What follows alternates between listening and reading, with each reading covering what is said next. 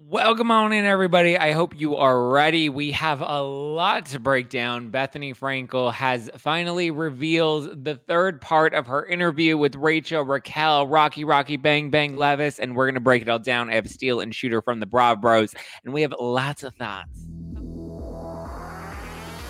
You're listening to hashtag No Filter with Zach Peter. That's me, your naturally platinum blonde pop culture connoisseur. I'm the reality TV junkie, self-improvement addict, and host with only the hottest tea spilled fresh all week long. You're one of my favorite interviewers. They picked us because we're horny. Yeah, right. And that's your chronic state. That's 24/7. Zach, that is really funny. From the latest news on the Real Housewives, deep dives into celebrity legal scandals, and unfiltered combos with your favorite stars, I've got you covered. And yes, I always keep receipts. All right, I hope you are ready, Freddie. We're going to break down part three of Bethenny Frankel's interview with Rachel Raquel Rocky Bang Bang Leviss, and Steel and Shooter from the Brav Bros are here to help me do so, so please help me welcome Steel and Shooter. Welcome on in. What's up, guys? My bad. Yeah, good job, Steel. Way to start us off. Okay, so we have part three, which I'll briefly recap for everybody, and then we'll dive into it. Because I know, Steel, you're fired up. I was getting a flood of text messages with all of... Well, Steel, to be frank, got a flood of text messages from me the other day, and then he finally listened to part three, and I got a flood of text messages from him. But basically, we open up with Bethenny. She talks about how Andy made this like flippant comment that she reads out of context about Rachel being on medication, which, to be clear, Andy made this statement in response to being asked how Rachel could be so calm at the reunion. He said she must have been on medication because she was so emotionless. Rachel then goes into talking about how it violates her HIPAA rights, which I don't believe is true. I don't think she understands how HIPAA works. I don't even think she knows how to spell HIPAA. But Bethenny says that an employer should never be the one to put that information out there, even though Andy didn't put it out there. He didn't say she was on medication. He didn't say she's being medicated for this specific issue. He speculated also Andy Cohen is not Rachel's employer. Andy Cohen was contracted to host the Vanderpump Rules reunion. Andy Cohen is not a producer on Vanderpump Rules, so technically he's not her boss. He's a producer on the Real Housewives franchise, and he's a host of Watch What Happens Live, but he does not work for Bravo specifically anymore outside of being a host for Watch What Happens Live. He has no creative control over Vanderpump Rules, so technically he's no less of an employee by Vanderpump Rules than Raquel is by being contracted to host the reunion. Rachel says her HIPAA laws were violated again when it got leaked that she was in mental treatment, so this bitch doesn't know what a HIPAA violation actually is. I don't believe that's a HIPAA violation either. Someone just gave her a buzzword and she's making big accusations again. 3 parts. Let's go. She then addresses the rumor that she was at a spa and not at a rehab. She says that her cast members fed into that lie in the press, which is also not true because I believe Tom Sandoval did an interview with TMZ where he very clearly came out to defend her. I feel like Bethenny would know all of this if she actually did her research. Rachel says that she found this info out and then told her team to dispute the narrative, which is confusing to me because how does she find this info out if she's in treatment and doesn't have access to her phone, which is also what she said. How are you following the headlines from treatment? Aren't you supposed to be in treatment? Aren't you supposed to be doing your macaroni art? She said it was more salacious to be at a spa, so Bravo wanted to keep up that narrative. She asked Bravo to pay for her treatment. They declined. Bethenny speculates that it probably leans to their culpability, and they would be taking responsibility by paying for it. She said that after the legal letters came out, which were the cease and desists, or no, not the cease and desist, the legal letters that she sent, that they sent out recently telling Bravo, hey, by the way, we might sue you. Not that we are suing you, but we might sue you. So just heads up, FYI. Bravo then offered security to protect her. I do think that was a little fishy of the network, if that is true. She gets into Lala making Send It to Daryl merch. I'm sad I didn't wear my Send It to Daryl merch sweater today, but I am in the process of moving, so I don't have that for you. But she's mad that Lala capitalized off of that and she got nothing. But like, I'm sorry, make your own fucking merch and you're good. Like, I don't understand why she's so upset. Lala capitalized off of it the same way Bethenny's capitalized off of everything her entire reality career. Lala didn't use you. She leaned into the scandal, made her bag. She says that she didn't have her phone and she didn't follow anything once she was in treatment, yet somehow she was aware of all the headlines that were going on and she was releasing statements to the press. Bethenny says, do we need to discuss the dog? Is this dog thing relevant? Which just proves that Bethenny is the ultimate loser and she didn't do her research. We get into the dog. Rachel says that Graham bit her mom. Her mom didn't take care of him, so Rachel was either going to have to leave treatment to come and take care of him, also fucked up, but she was going to have to leave treatment to take care of her dog. But she said, I'm going to choose myself. I'm going to choose me. I'm going to focus on my mental treatment, so fuck the dog. She also claims that James taught Graham how to be a biter. She claims that James is the one that taught Graham how to be aggressive. She says she has no regret, or that she regrets everything that she did, and she's sorry that the trust was broken amongst her friendships. Her silver lining is that she's able to learn about herself. I don't feel like she's learned shit, but whatever. She says that she would never go back to reality TV, even though she was just in negotiations, and she said that she would have returned if she would have gotten equal pay as Tom and Ariana, which is also stupid because Tom is a season 1 OG and Ariana's been on the show since what, season like 2 or 3. So this was Rachel's first full-time season. She got paid $361,000. Like, take a seat. Bethenny then ends by saying, I don't even know you, but I'm so proud of you. And she's like, you know, basically eating her coochie. Steel, Shooter, what are your reactions to the interview? That was a great breakdown. I wish I didn't listen to the interview and just came in here and listened to the recap. Instead, I was laughing because someone made a stupid comment, and I think we were laughing at the same time. Yep, what was the comment? I was laughing at it too. What was the comment? I don't know. Something that we're like a dog. Oh, she repeated it. She did it again. We got it, Sue. Come on, Sue. Settle we can down. Read. Enough. What did Sue say? Oh, Sue said, what did she say? Why can't I see her comment? Oh, you were like dogs with bones. Rachel, aren't you sick of burying this woman alive? For gosh sake, stop talking about her. Hopefully she'll go away and start living a better life. Look. I had a lot of comments on TikTok and Instagram that were saying stuff like this. And here's the thing. We wouldn't talk about her if she wouldn't keep doing fucking interviews. Yep. This is our job to comment on this shit. We get paid to do so. So we have to talk about it. If she keeps putting it out there, we're going to fucking talk. It's the #1 podcast on the planet. Worldwide. On Earth. That's not even on Earth. On Mars, on Venus. It's the #1 planet or the #1 podcast in the universe. So we have to talk about it, Sue. This is our job. We don't want to talk about it. I hate Bethenny. I'm tired of this narrative. Sue's just mad. Yeah, Sue's just mad that she's not getting paid to talk about it. Yeah, Sue. Yeah, anyway. This is a great way to start the show, guys. All right, let's leave Sue out of this. Sue, shut up. No one wants to hear from you anymore. We left the dog. We left the bone alone, and we came for you. Yeah, exactly. That's what you wanted, Sue. So here we are. Sue said, "Sorry, it's getting old," but Sue's here watching the live with us. I'm going with that. It's not like the live isn't titled too. Like if you don't care, then don't click on it. Anyway, too. I love how this one started off. I actually had to call Steele because I was driving home from the shore. When Bethenny said, and she's talking about the Xanax and everything on set during the reunion, she goes, I think like even strip clubs have codes of conduct, right? Where the fuck is Bethenny talking about? Like that was one of those moments that I had to stop and say, like, what is actually going on? Why is she doing this? Does she know anything about anything? Probably not. Between that and her and Rachel talking about how I guess James Kennedy has a full-blown like dog biting fetish. Like what the fuck is that? What the fuck? I had no idea. There were so many what the fuck moments from this, and like that could also be entirely true. I could absolutely see that, and that's the weirdest thing from this interview. The rest of it was just ridiculous. All I get from the dog biting thing was that when dogs nip, you know, when they're puppies and they like to gnaw a little bit, I imagine he would just stick his. I've seen people do that 1,000 times. I don't promote the behavior either because it does lead to a potential biter, but I don't think that's James like encouraging biting. The way that she frames it, it's like he was getting Graham ready for like a dog fighting ring. Like, yeah, I used to like shove his hand in his mouth because it turned him on, and that led to biting. No, okay, so I just learned this today because I have two 6-year-old puppies, or sorry, 6-month-old puppies. I have two of them now. I got a new one on Friday. And I just learned this because I have a friend that lives here in downtown that also has a 6-month-old puppy, and his dog grew up with my dog, and now both of my dogs because they just They're all friends now. But so he was teaching me that like when the dogs do bite, you put your hand in their mouth and you kind of like that's how you intercept the behavior and teach them not to bite. I don't fully understand it. He was trying to explain it to me, but I wasn't really paying attention. But so I don't like, I need more details as to what that means that James taught him how to bite and James wanted him to bite harder. Like, to me, there's something about that that's, like, fishy and off. Yeah, no, I didn't like any of that. That was the weirdest part of the entire podcast, I thought, for me.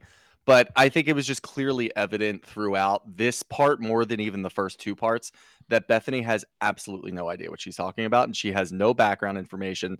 When she was talking about the Xanax thing, she's talking about how somebody threw a bottle around, and it was just like everybody was medicated. Like, she has no idea what she's talking about. She shouldn't be doing this interview to begin with, but here she is. Yeah, because the Xanax thing, it was Schwartz, right? And Raquel wasn't even on set at that moment, right? Wasn't he sitting on the stage? Yeah. Yeah. No, he was sitting on the stage. He was. I don't know if she was. Raquel wasn't there yet. It was part two, wasn't. And he made a joke about it, and he's like, does anybody need Xanax? And he took half a Xanax, and that was the extent of that joke. That Rachel wasn't even on set. Like, she wasn't even there. Like, it was bizarre. And then they're like, that's a HIPAA violation. Like, the HIPAA thing was so weird to me, because I'm like, they're not medical professionals. Exactly. Like, HIPAA. Okay. Yeah. Let's be clear as to what HIPAA is. HIPAA is when medical professionals have to keep your medical information confidential. That's medical, like nurses and doctors cannot share your medical information. That would be a violation of your HIPAA rights, right? Andy, who's really just an employee, speculating. I mean, Bethenny did the same thing at the season 2 reunion on Scary Island when she was talking about how Kelly Bensimon is mentally unwell. That's technically, if we're going by the same standards, that's technically a HIPAA violation, because Bethenny would technically be outing Kelly Bensimon's mental health issues, right? Yeah. And he's speculating on, look, I could say hypothetically to all of you right now, Shooter's got the clap. That would you were down Wildwood for 3 days. I put the two together. But that's the thing. That's not violating HIPAA. Is it being an asshole? Sure. Are you supposed to divulge your medical information? No. But at the same time, I think the funniest response from that was Andy speculates that she's medicated, and her first response to Bethenny is, I was medicated. So it's okay, well, then he wasn't wrong. He wasn't wrong, Rachel. He called it out, and you were. Speculation is not a violation, and we already went through all of this. It's so even the girl who she suspects left the Meadows treatment and went and told the press that Raquel was there. Even her. That's not a violation. Yeah, no, it's not. No. Just because you're an idiot and you walked in and actually, I would love to have been a fly on the wall for that conversation, by the way. If it happened, she could have made the entire thing up. But if she actually walked into this treatment facility and spoke to another girl there that recognized her and told her everything, because this girl was in treatment during the whole thing, I would have loved to have seen that, because that's probably the only time that we'll actually get the full true Raquel side of the story, because whatever she's doing now is just manufacturing different things that aren't working. That's a really good point. None of it makes sense. The interview was so bad, and it's if you're going to interview her, then you want to be able to ask her, you want to be able to give a little pushback, because I mean, otherwise, this is what was so wrong about the Howie Mandel interview is he just let Tom talk and believed whatever Tom said. And that's what's happening with Bethenny and Rachel. It's you don't know any of the details, so you're just taking their word at face value. And we forget that they were lying to the entire world for 7 months. Everybody wants to keep saying they made a mistake. Everybody makes mistakes. Everybody gets that way. And I'm just no, it's not a mistake when you deliberately make the same choice over and over and over and over and over for 7 months and lie to people and don't bring it up on camera. You're keeping it from the cameras while also taunting Ariana and taunting Katie. You're taunting other people in their relationships while you're doing this shady shit.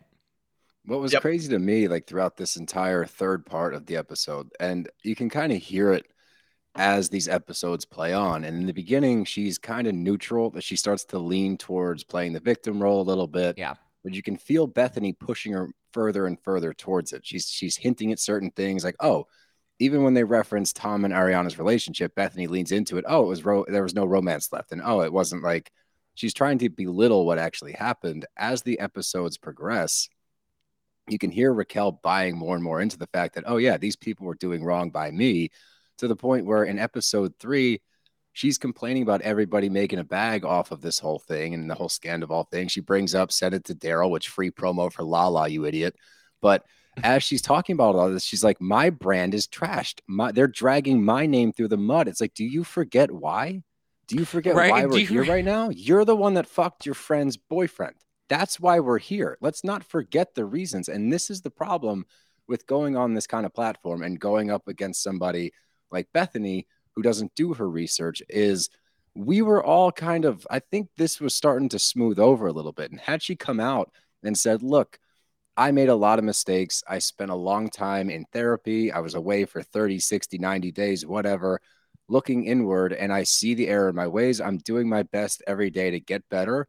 We would have a much different outlook and a much different conversation right now. But because she went on Bethenny's platform, who doesn't know what she's talking about, who is pushing the victim narrative towards her, now Rachel comes out looking even worse. And we were all ready to kind of be like, all right, look, yeah, Sandoval's back on the show. He's mixing up with the cast. They seem to at least be amicable with him.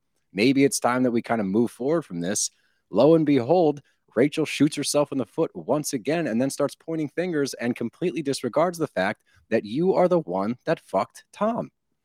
Exactly. And my thing is, it's like you spent 90 days in a treatment center. You went to go get help, and then you come out talking about the same shit that you went to go get help for. Like, why are you back in this mix? Why? And then people are like, well, she hasn't. She deserves the right to tell her story. Then she should have come back on the show. That's a good point. She should have came back on the show. She could have solved her whole I'm broke problem right then and there, because you're going to get paid a little bit more. You want Tom and Ariana money. You're not going to get that, but you're going to get paid more than you got last year. They're going to give you some sort of compensation, but she definitely has somebody, whether it's her family or somebody that she's close to, or even fucking Bethenny in her ear talking about how last season was all because of you. These numbers that happened, it's all because of you. And she doesn't really understand the negativity of it. She's just looking at it from it's a show standpoint. And you can tell that she just can't quite wrap her head around it when she's talking about the Vegas trip and how she says that Lala and Christina Kelly came into her room the next day and said, wow, that was gold, Raquel. That was so good last night. And then they were mean to her later when the camera showed up. She just doesn't quite understand what this is. She can't really separate the reality TV, the ratings and everything from real life.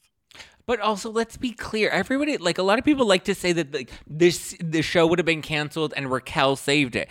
If Raquel fucked any other random dude, we wouldn't give a shit. It's the fact that Tom and Ariana have been together for 9 years and we followed their relationship from the very beginning on Vanderpump Rules for so many seasons. That's why it was such a big scandal, is because of the fact that we were invested in their relationship. Not just because Rachel came in to, you know, screw things up with their relationship. Like, people are giving her a little too much credit. In this case, it takes three to tango. Tom, Ariana, and Rachel, and had the three of them not been a part of this, this formula would not have popped off the way that it has. Yep. No, it's really well said, and I think that kind of plays into, since this whole thing is starting to turn towards monetization, and we talked about it a lot in our episode the other day. But Bethenny keeps preaching to Rachel in this interview about the fact that she didn't get paid like they did. She didn't make this kind of money off of her. Like, again, you're the one that did this. You're the villain, so you're not going to get the payout for it. You caused the problems. The fact that Bethenny can sit there and talk about monetizing and talk about exploitation and talk about all this bullshit when she's going to make over six figures from this one episode easy, if not more. It's going to be an astronomical number that she's putting away. Shooter and I discussed it. Shooter was saying, why does Raquel deserve to be paid? I'm not saying she does. I'm saying in this specific, in this specific instance, because she's on this platform, Bethenny, of all reality stars deserve to be paid, then you need to pay Rachel for this. She deserves to get a big cut of whatever you're about to make because of your stupid platform that you're dying on. Plus residuals, plus all of that, because that's the platform she's dying on right now. And I can't stand the fact that we have to sit there and listen to her just be a hypocrite over and over again with no kind of reprimand. And now she's got the #1 podcast in the world, which sucks. The galaxy. Like, here we are. It's stupid. Like, Bethenny knows what she's doing, and anybody that's falling for this, like, I'm sorry, you're a moron. Like, this is literally, like, it's not about Rachel telling her side of the story, because if we gave a fuck about Rachel, we would pay her because we're complaining that she didn't get paid by Bravo and she was exploited by Bravo.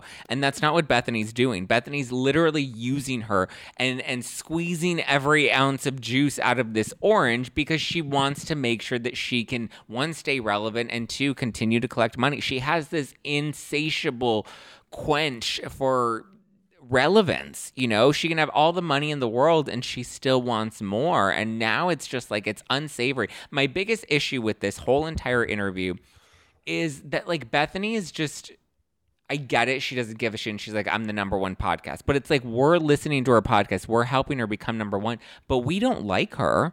So when the podcast is done, we're not going to listen to next week's episode when she's recapping Real Housewives of Salt Lake City with Jerry Springer. Like, I don't think nobody gives a fuck about that. Oh, sorry. Well, yeah.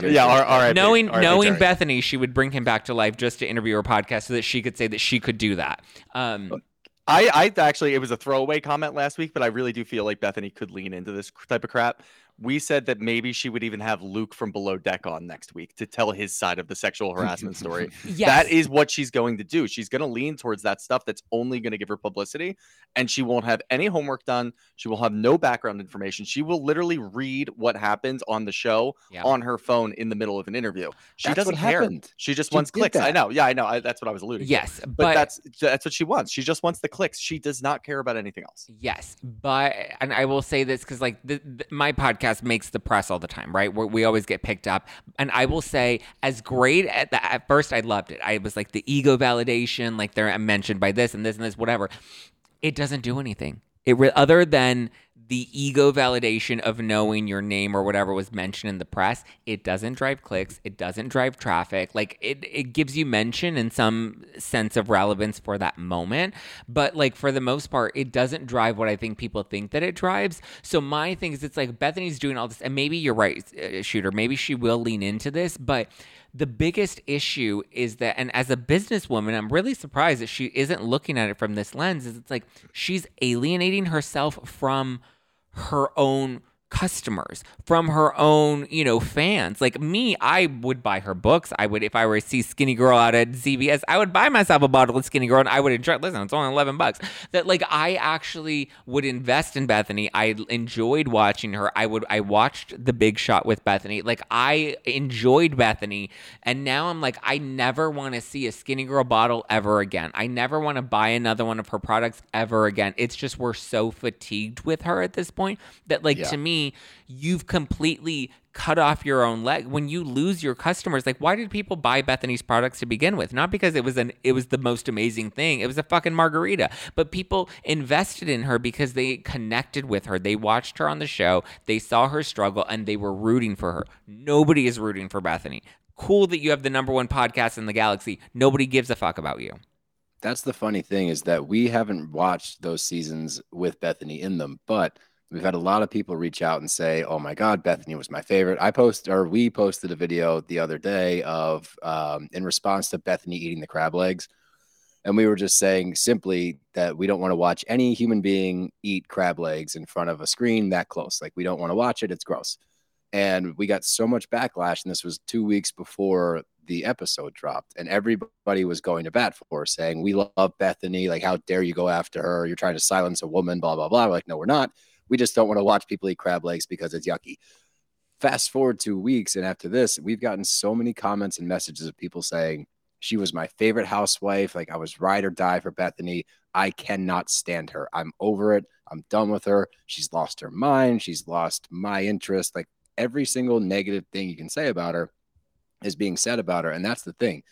I feel like she saw this opportunity and she sold her soul, and not in a way that's going to continue to monetize. I don't see her next step here, unless it is to start interviewing people like Luke from Below Deck and start just playing the weird villain like in the podcasting realm, which she might. And, like, look, as content creators, and somebody over here keeps commenting, trying to, like, knock us down a peg, saying, aren't you going for clicks? Oh, yeah, we all go. Yes, Linda. We all go for clicks, and I understand that technically, yeah, we are discussing Bethenny to get clicks and to get more listens. However, the difference here is we are coming from a place of commenting on what she produced, this nonsense, this bullshit podcast, and what you're trying to defend, that she's saying that she was going to advocate for Raquel, that she was trying to support Raquel, that she was trying to get her voice out there. I said to Shooter in our podcast the other day, I believe that Rachel has the right to speak out on what her side of the story is. Absolutely. Anybody has the right to talk about their side of things, especially something as public as this. She had every right to come forward. She has every right to voice how she feels, what she went through. I'm sure it was a really difficult time. And a lot of people could have learned a lot from this and been like, wow, she went away for 90 days and she seems like she's doing a little bit better.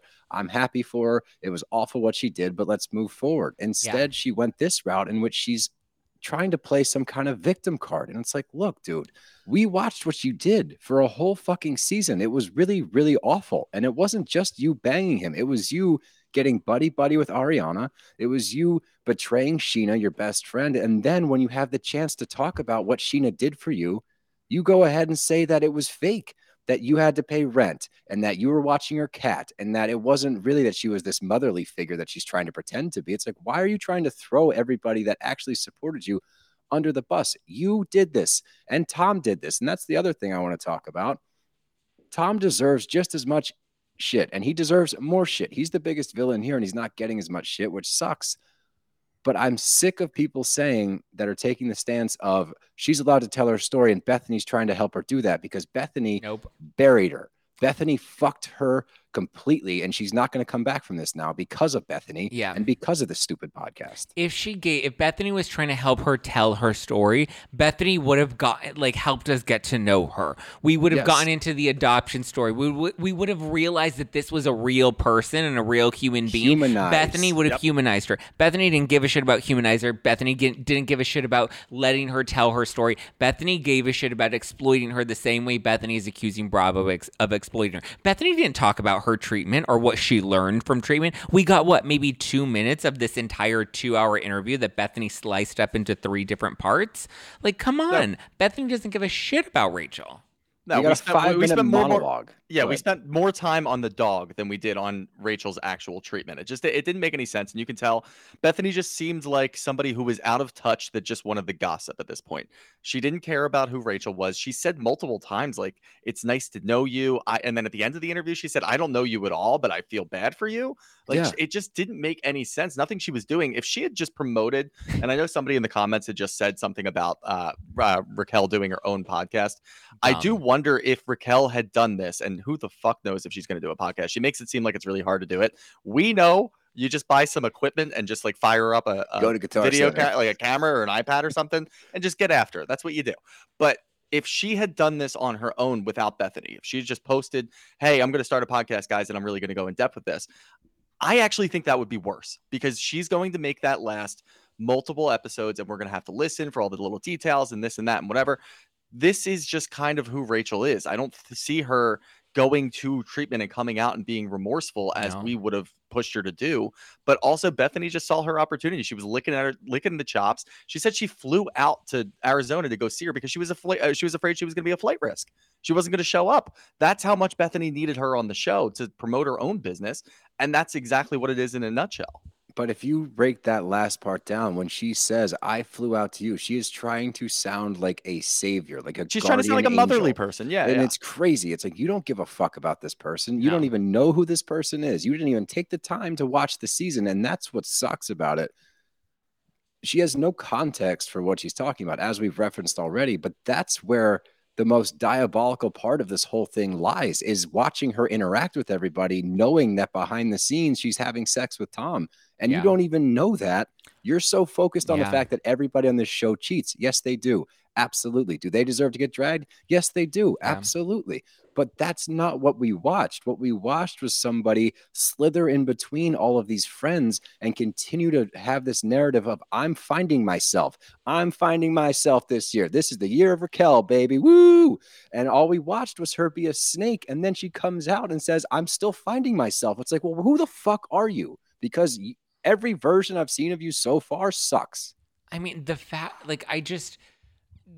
that she continued to befriend Ariana and go on, the Betches podcast, a week before the scandal even broke, and talk about how Scheana and Ariana were her good friends and they took her in. And then now she's just we were never really friends. And I wouldn't have actually done this if I would have thought that there was longevity in their relationship. It's my mind was just literally fucking blown listening to the words that came out of her mouth. And Bethenny just kind of kept giving in her room to hang herself rather than, like, as an interviewer, and you guys know this, you guys have had your podcast and interviewed people on your podcast, and you understand that, like, your job is to not make the audience hate your subject, not make the audience hate your guest. Like, if anything, it's the exact opposite. You want people to get to know them because, as you guys know, we get to know them so differently. We're with them in person or even on Zoom sometimes. Like, we're with them and we can see a different side of them, and, like, we get to know them in a different way that it's like you want the audience to also see them in that way.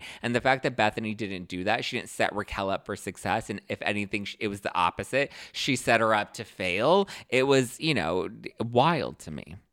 I just don't think that Raquel is smart at all, and I just wonder who is feeding her this information, because there's no way that she came into this interview with the agenda that I'm going to completely downplay my friendship with Ariana. I'm going to lean into the fact that that relationship was completely fake and it was just for a brand so that people feel worse or feel better for me, I guess, or they can kind of understand where I'm coming from. I just don't know who fed her that idea. And then she just started running with it. I know Bethenny did, obviously, like you said, she gave her a couple of words here and there to hang herself, essentially. And she took the bait at every opportunity. But she had an agenda to try to knock down this friendship that she had. And it's the weirdest stance ever. Nobody has her best interest in mind. Whoever's telling her to do this just wants to see her fail or thinks that they're better than everybody else. It doesn't make any sense. No. If she had just come in and just was remorseful, we've seen it from Lala. We've seen it from Ariana even. Yeah, we were a little hard on her, but it was 3 weeks after it happened. Of course we were. We're not going to be friends with her ever again. But if you're remorseful now, people might start feeling sorry for you. People might feel worse for you. You start talking about your treatment. Yeah. Bethenny didn't give her any of the tools to get that done. She wanted a revenge thing. She wanted to say, no, you're absolutely right. Whatever you did was entirely fine. Everybody cheats on that show. You're good. And Bethenny has no idea what's going on, but she also knows what she's doing at the end of the day. And it completely screws over Raquel. She tries to also paint this picture, and you hear how she's wording things about Andy and about on the reunion. He asked you to come back. He kept saying, come back. It's like, yeah, if you watched and really paid attention to why he was saying come back, it was actually with a little bit of sympathy. Like, hey, hold on. Like, let's like calm this down before you leave. It was not, hey, come back and take your beating. Yeah. She's trying so hard to paint the narrative of this poisonous Bravo world that she's pushing it on poor Raquel in this moment. And I will say poor Raquel in that regard, because she's using her to push both of her agendas. One, her podcast, and two, this weird platform of strike for the Bravo world.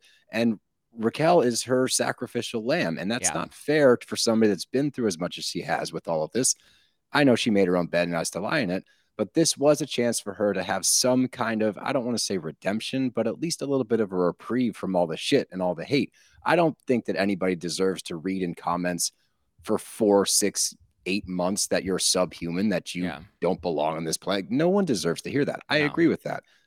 You're not doing yourself any favors. And to the Ariana thing, when she was talking about her being acquaintances and says what Ariana did for her, she says, she looked out for me. She had my back. She defended me. She was there when James left or when I broke up with James. It's like, what do you, that's an acquaintance? That's a friend, dude. That's what a friend does for you. And you said that in the interview, but you guys aren't close. So I get really frustrated listening to this whole thing, trying to navigate what Bethenny's trying to do versus what she's doing to Raquel versus what Rachel's role in all of this is, like, because she obviously plays a part as well and she deserves shit for it. It's just, I feel like this was somebody who is extremely vulnerable, who came to this platform because her mom is a Bethenny fan. That's very important because her mom, the pageant mother, is pushing her to do things, right? Yeah. The mom likes Bethenny. The mom says Bethenny's a force to be reckoned with. That's not Rachel's words. That's her mom's words. And because of that, she goes on this platform. She's ill-prepared. Bethenny's ill-prepared.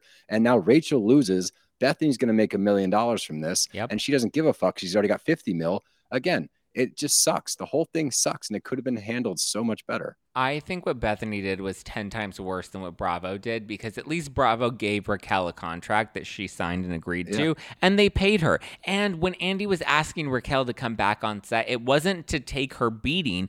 It was to tell her, like, he's like, okay, this is your opportunity to talk, to tell your side. And one thing that they've done that they've never really done before, except for, I think, when Kim Richards and Luann went to, or when Luann divorced Tom and when Kim went to rehab, they don't give you an opportunity to have your own one-on-one, to have your side of the story told. And they gave her a second one-on-one interview where she got to then really mention it all in the last few minutes of the reunion. So I feel like they gave her more of an opportunity to tell her side of the story than Bethenny ever did. Bethenny completely used her, completely took advantage of her. And I think Bethenny is, at this point, just a sick woman that, you know, is so ego-driven that she doesn't even realize how much she's actually hurting this girl more than she's helping her, you know? No, and how nice would it have been if we actually got like a legitimate interview with her about how it goes? Like, ask her the tougher questions.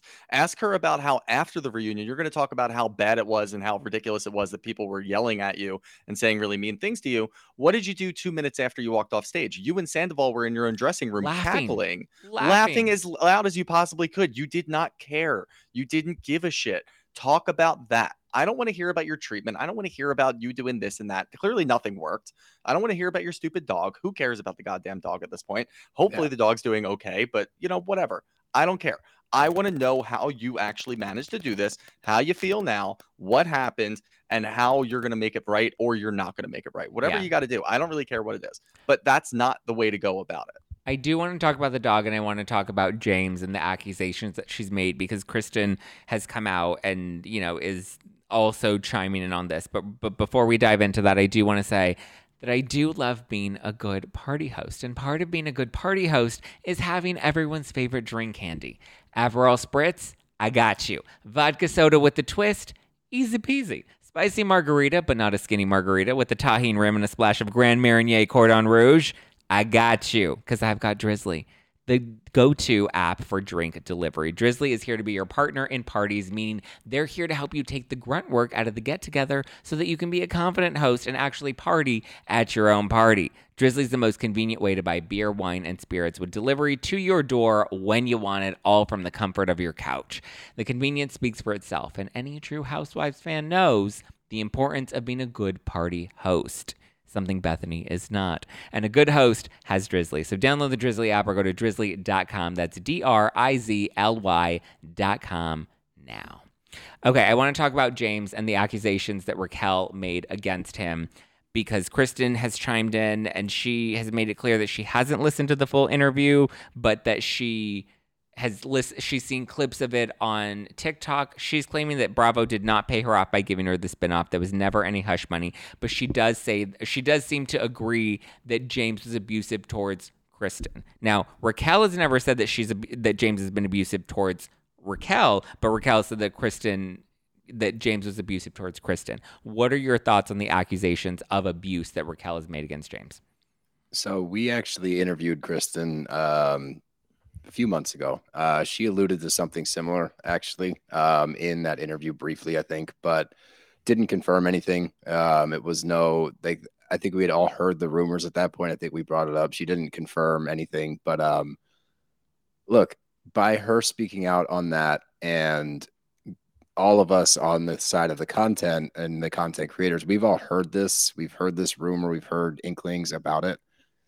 I think at this point, because it's been brought to our attention, because Rachel said something, and her evidence was, I've seen him be violent before, I believe is what she said, or something along those lines. Yeah.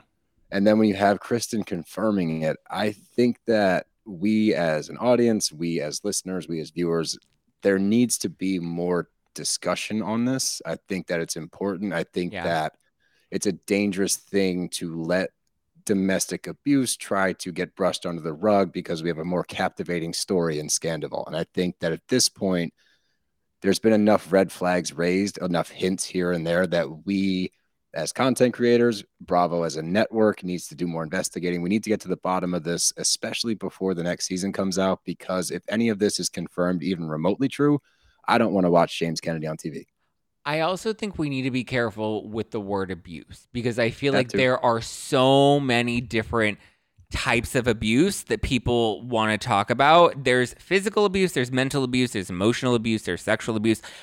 And we need to be clear, because Rachel nor Jane nor Kristen have been clear about what type of abuse. And we do know that that Kristen and James had a very toxic relationship. We saw Kristen punch James on camera in what that was at what, Sheena's wedding. That was season 4 when they, or 3 or 4 when they first started dating. So there was clearly physical abuse, and their relationship was so toxic and so unhealthy. So we need more details about this. We can't make these vague accusations or kind of just dance around the topic without actually addressing it. I agree with you. If there was any, I don't think there's ever an instance where a man should ever put his hands on a woman. And if James Kennedy was physically abusive towards Kristen, that's unacceptable. There's no way that should fly, and that James should still, that the network should still co-sign that. So, and co-signing it mean keeping him employed. So I would imagine that Bravo has to be looking into it, especially with what happened with Below Deck last week. And there's just other things that are popping out. There's no way that they're not looking into it. But I think Steele's right in the sense that Sandoval was so big that everything else just kind of gets swept away in it. And even during the reunion, when Tom's yelling at James Kennedy and says, hey, what you did in Atlantic City was crazy. You were harassing a waitress, going back and forth. You got kicked out of here. You grabbed her. You slapped her on the ass. And we've heard multiple stories like that before.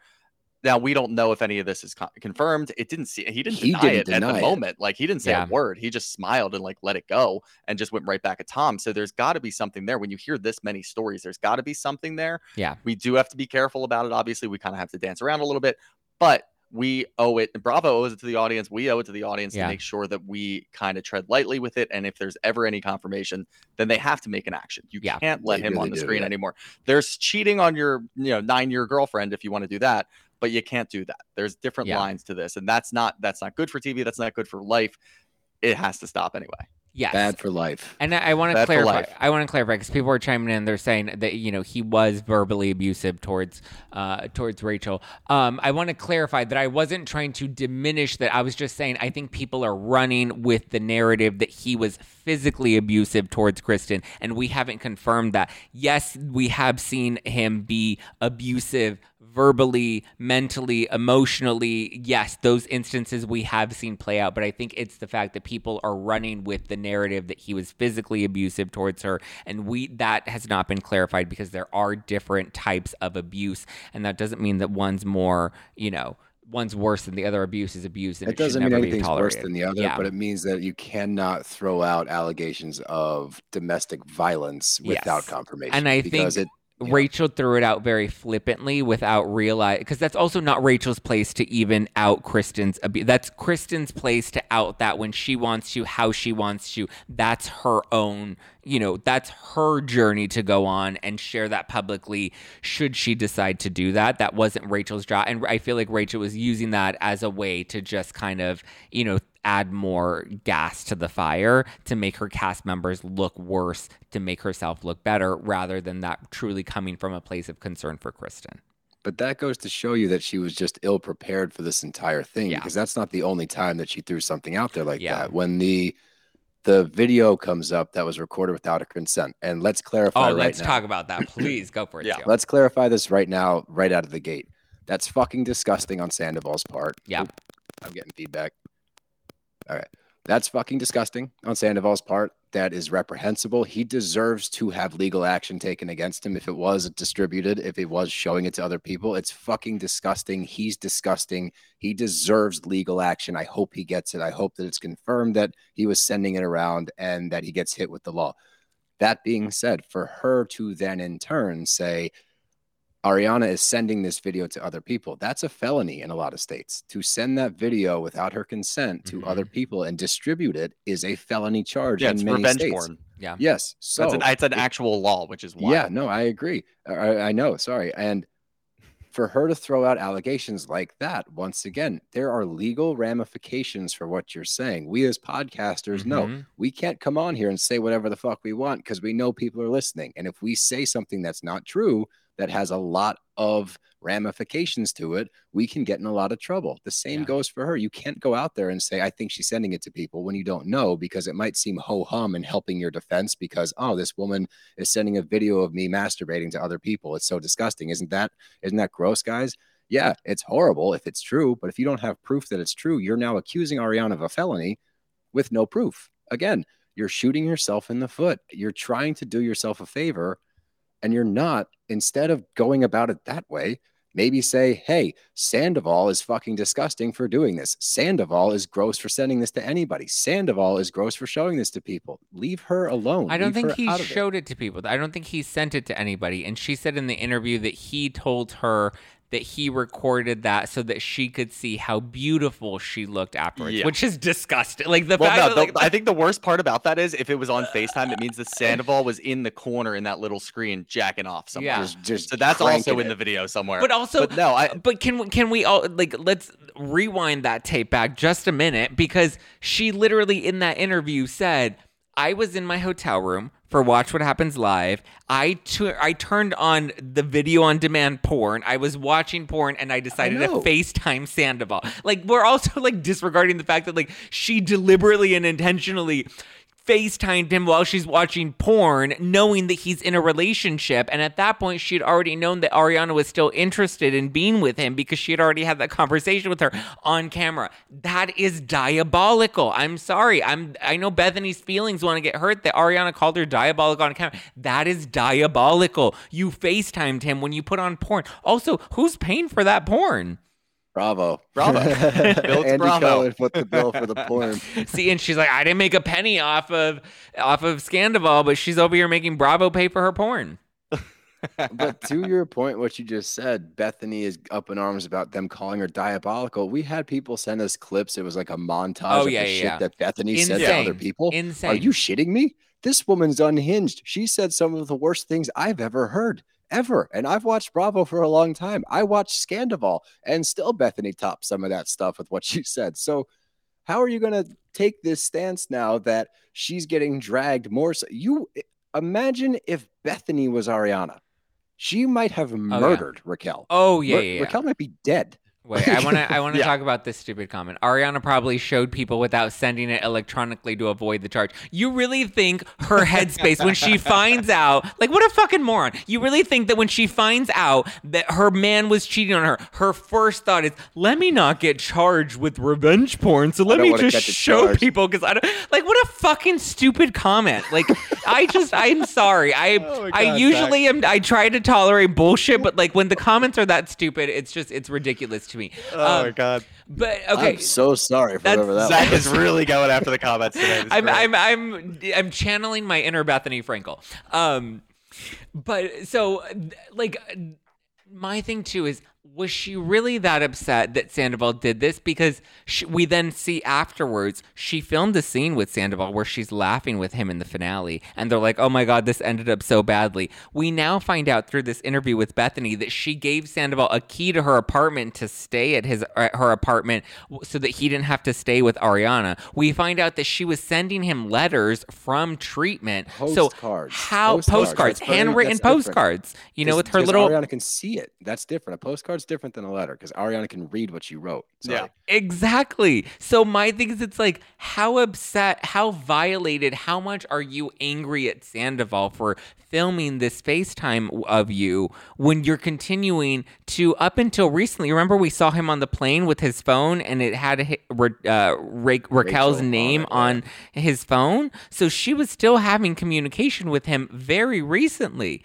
She hasn't cut the... I mean, after the reunion, we saw them laughing together in their room. They wanted off-camera time where they can just be the two of them. Remember when he threw that whole tantrum about how, the two of us need to be together? Stomped around the trailer, like a fucking 6-year-old. So how angry is she with him, and how violated does she feel by him? Because the violation is more him than it is Ariana circulating this or not.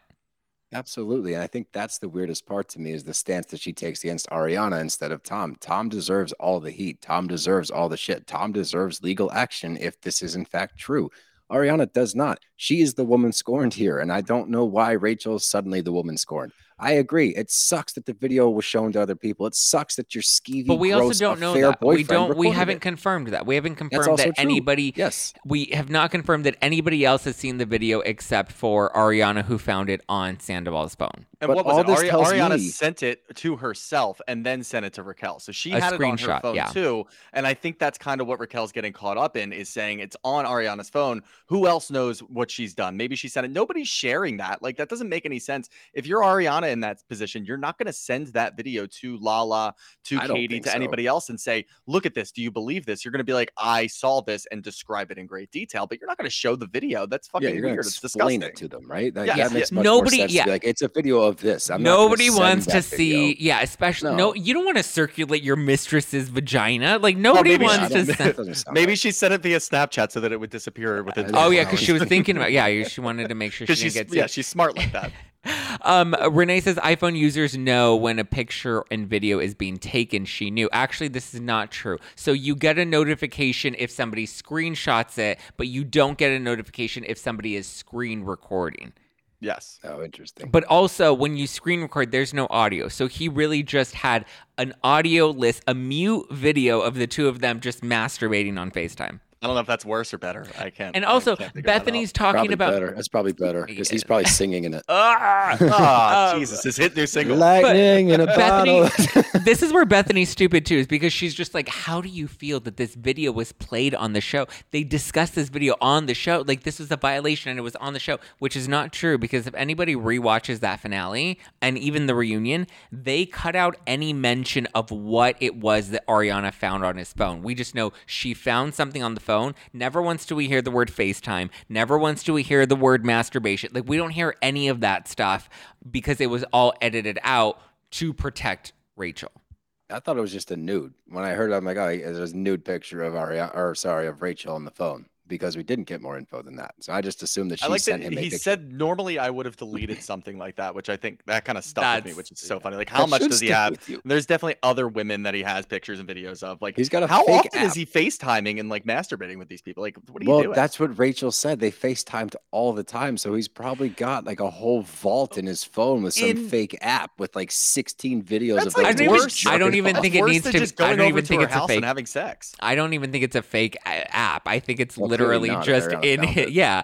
But also, he did this from Schwartz's bathroom. Like, that's so creepy. That's the best part. Yeah. You don't remember that? He taped this. Yeah. He went to, he was at Schwartz's apartment, FaceTiming Rachel while he's mad. Like, I couldn't masturbate in my friend's bathroom with my mistress. Well, Schwartz was probably on the other side of the door, like, Schwartz like probably handed him a bottle of lotion. He was probably like, "Hey, you chafing in there, buddy? You need a little bit more? Like, stick your hand out." Like, sorry, Zach. I know that he just dyed his hair and he wants to be one of your followers. He did. Oh, people don't seem to like it though. Oh, I'm exhausted from this shit, man. I can't do it. I thought Sandoval was over, and that's the thing. Everybody's like, why aren't we talking about Sandoval? Because Sandoval didn't do a fucking interview with Bethenny Frankel. We dragged him when he did the Howie Mandel interview. The reason we're talking about this now is because it was further perpetuated by Bethenny and Rachel. We did a 3-part interview. So guess what? We're going to talk about it 3 times this week because the interview was 3 parts long.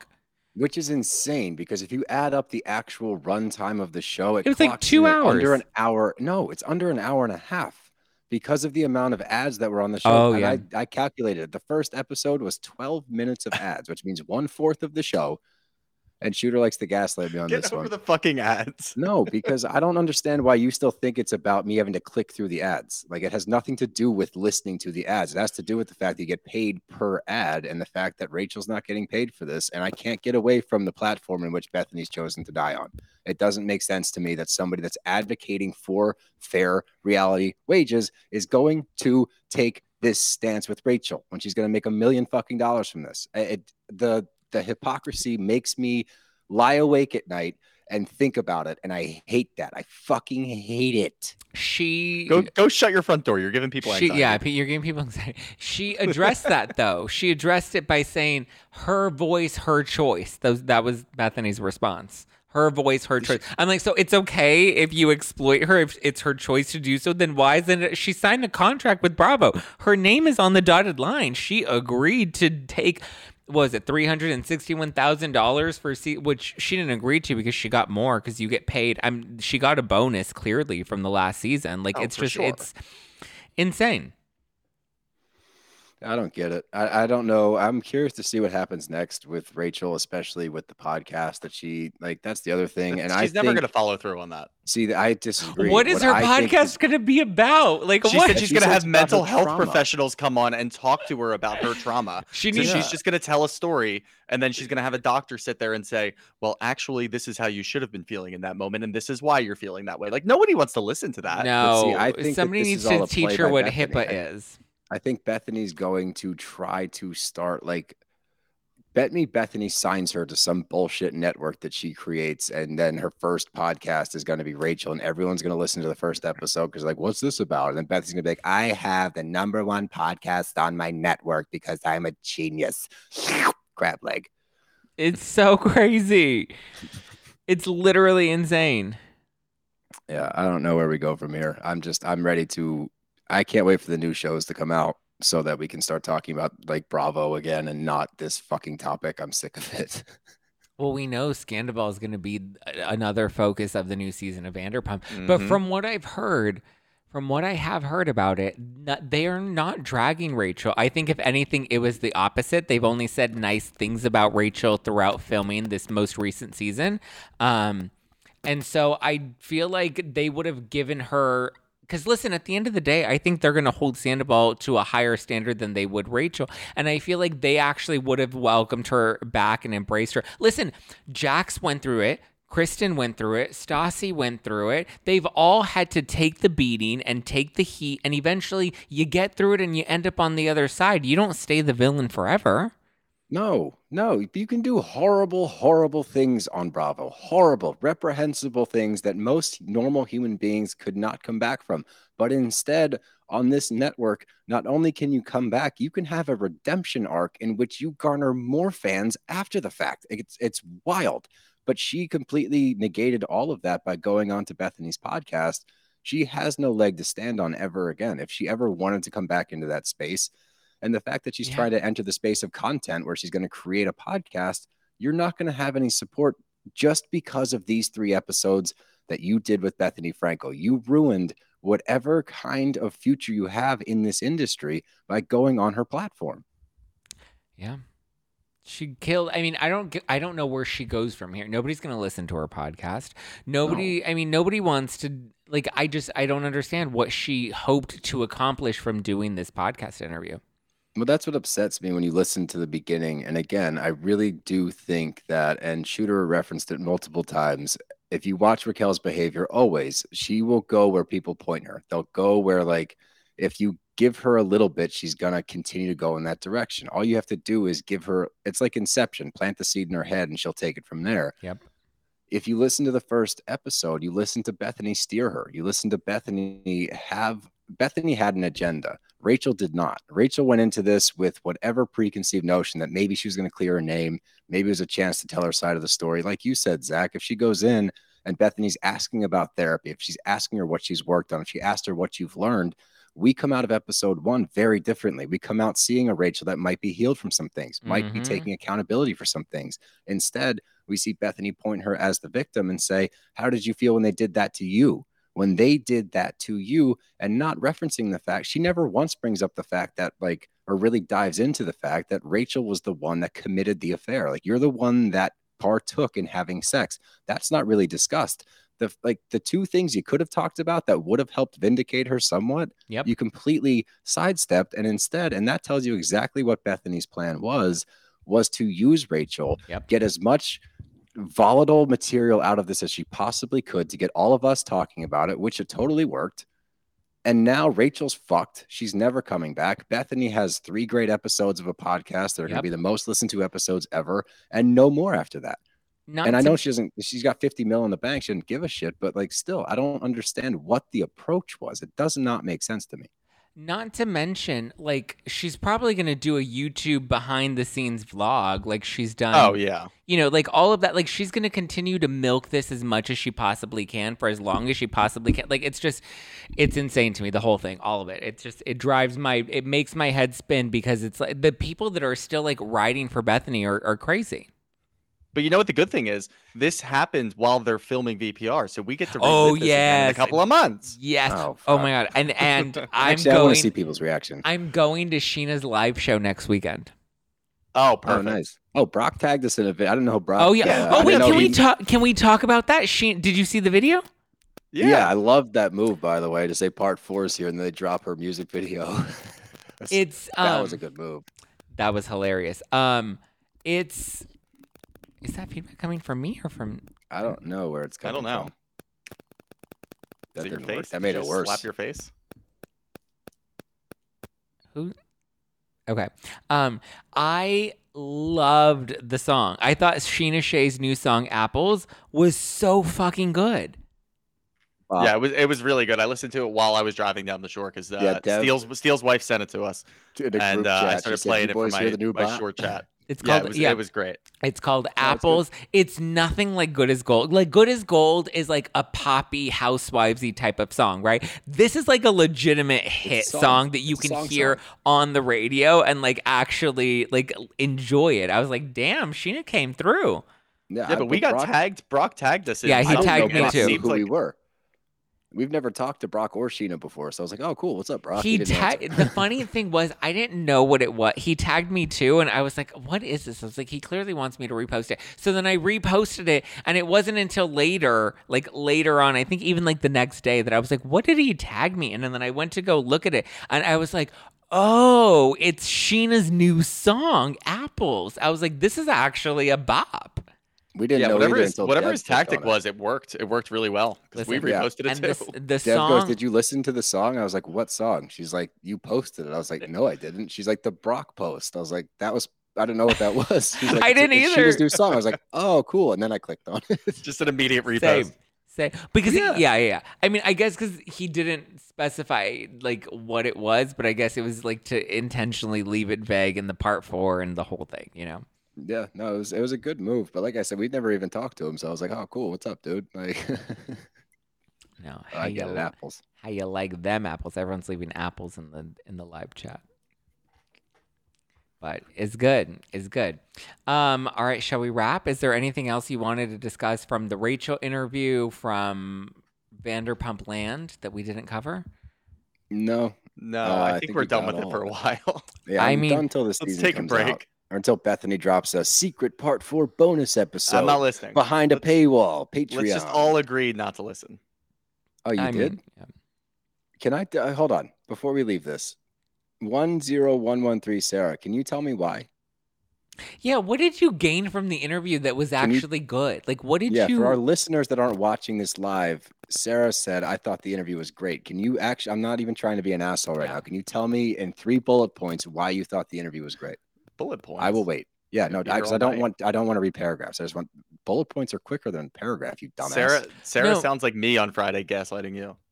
Oh, I hate it. You should listen to our episode because this asshole literally just took the contrarian stance to piss me off, and I ranted for like 45 minutes. Perfect. I lost like 5 years of my life. Oh my god, it's not perfect, but I've gotten a lot of people say, "Oh, fucking Los backed you up." We have this like frequent commenter, Outdoor Los, who we like love hate. And he commented, "This was the most unhinged Steel ever. Thanks for your service, Shoots."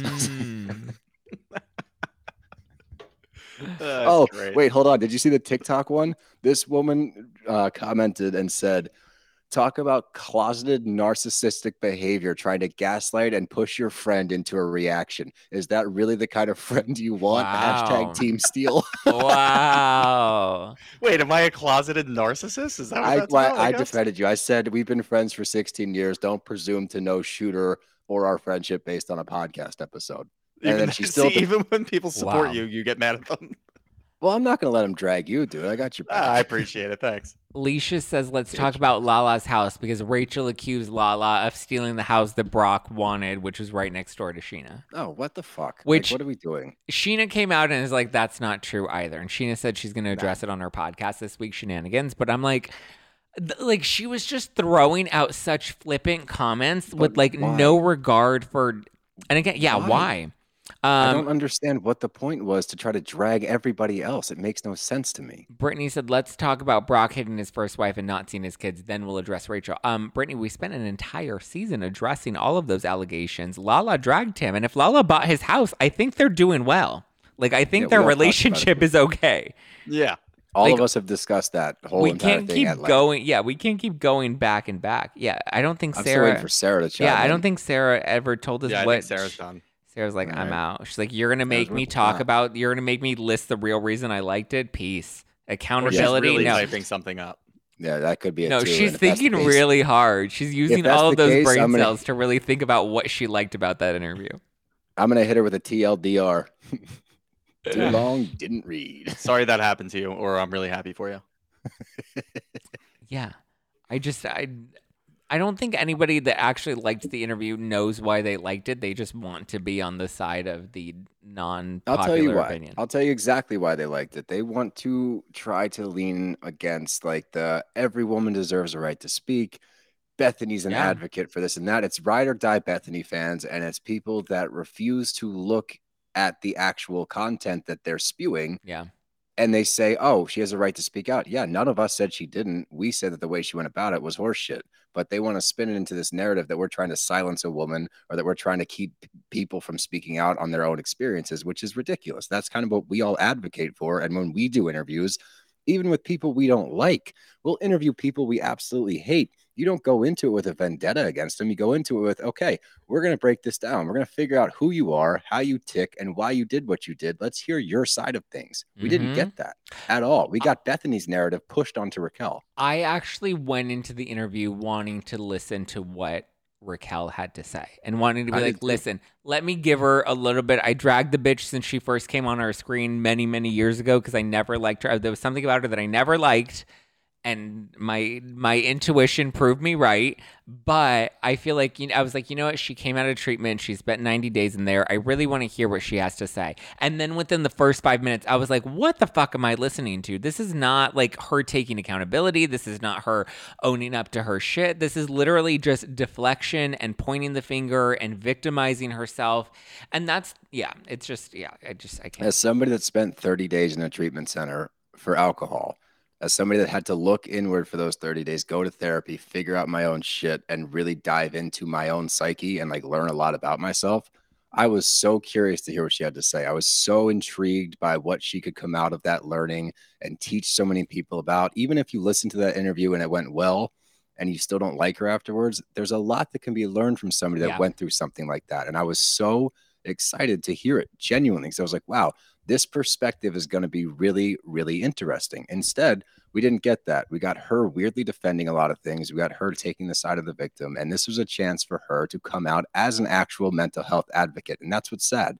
She really could have started a podcast from this. She really could have helped a lot of people from this. And instead, she was Bethenny's puppet. I hope Bethenny's happy with herself because she fucking ruined any chance. Yeah, I know she. But and that's the thing, too. She is. Because she's saying number one podcast in the world. Well, why, though? Why though? But why do you think, have the number one podcast? Do you think anybody that got this interview would have? But do you think that Raquel didn't dig deeper into her therapy because she didn't learn anything from it and she really didn't resonate with it? Or do you think she didn't dig deeper because Bethenny didn't let her? I think it's the former. I think it's the former. I don't think, because if she really was evolved, she would have not leaned into the stuff that Bethenny wanted to lean into, and she would have focused more on the person that she is today. We didn't get any of that. Like, the thing is, and to your point, she could have leaned into coming out and saying, listen, we can all really fuck up and become better as a result of it. But she didn't do that. Instead, she doubled down and leaned in on this, like, I was entitled to screw your man because I didn't see longevity and we weren't really friends. So why should she give a fuck? She minimized the affair within the first 5 minutes of the episode. I was like, what? I was like, wow, this is the route we're going? That's bizarre. I think I texted Shooter in that moment and said, what the fuck am I listening to? Like, that was after they said hi to each other. Yeah, it was really fun. Oh, I did. Yeah, actually. Hi. The intro tells you everything you need to know about a Bethenny Frankel podcast. Hi. What is that intro? What are we doing? Like, what the fuck? Like, put a little effort into it. Did you guys know that she created the Bethenny Clause? Oh, she created it? Bethenny created the Bethenny Clause. Because of Bethenny, there's a Bethenny Clause that every reality star now has to abide by. I knew there was a Bethenny Clause. I didn't think she created it. Yeah. In her head, she won't shut up about the Bethenny Clause. All she talks about is the Bethenny Clause. Yeah, she brought it up. Well, that was the really interesting part of the interview. And see what happens. We start talking. We keep going. She made so many things about herself. Everything. So many things about herself. I'm like, why are you talking? She's like, I want to hear from Rachel. I get what you're going through. I planned a wedding on television. Yeah. What? How is that the same? What are you talking about? What are we doing here? Why are we? Fuck. It's literally insane. I can't. But if anybody's wondering what I'm wearing around my neck, no one's wondering. They are. I won my softball league. I'm a champion. This is my championship medallion. So this is a gold medal. In case you're wondering what I've been wearing this whole time. Bite it. Does your chain hang low? Does it wobble to the flow? Does it? How does that song? I haven't listened to that. No, that was it. That was good. Yeah, you got it. Then you throw it over your shoulder. You want us to go for you? Chain hang low. There we go. We Boom. Sarah, you're a coward. By the way. Sarah never answered. Sarah never answered. That's right, Sarah. Coward. She was like, "What? You're gonna make me think?" I can't justify. No, Sarah. I love that Zach went off on a commenter. That made me feel better. At this point, I just don't have much patience for it anymore. It's like, if you're gonna come and then don't listen to my show. Colleen says it's worth a listen. I listen to most of her podcasts. She has great guests as well. Who? Bethenny? I won't listen to them. I didn't know that Bethenny had a podcast until this episode. She has three podcasts. I knew she had Rewives. She has three podcasts. She has Rewives. And they probably all suck. She has Rewives, Bees Rands, and Just Be. Ugh. And all the names suck. You're and 0 for 3. And I think she sits there and tapes for 1 hour and then chops it up into 3 different podcasts and releases it on 3 different feeds. We should do that. It's so stupid. I'm like, what? You don't have 3 top podcasts? What? We got Brav Bros, Brav Boys, and the Bro Bros. Yep. Bravo Bros. We'll just lead into the Bravo Bros since everybody calls us that anyway. Bros hot takes, Bros mild takes, and different sauce levels. Steel's brags. Steel's brags. Yeah. Steel's humble brags. Oh.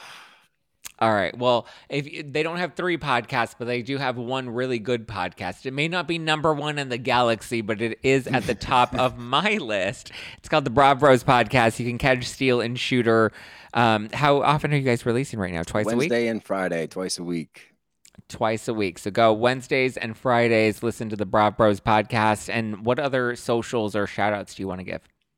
We got at Brav_Bros on all socials, Instagram, Twitter, or X as we're calling it these days. X and TikTok. It's Brav_Bros. And subscribe. All of you are watching this on YouTube. And every time we do this with Zach, we get a lot of views on the original video and not a lot of subs. So go over to our page. Just click that subscribe button. It does us a lot of good if you just click subscribe, sub to our page.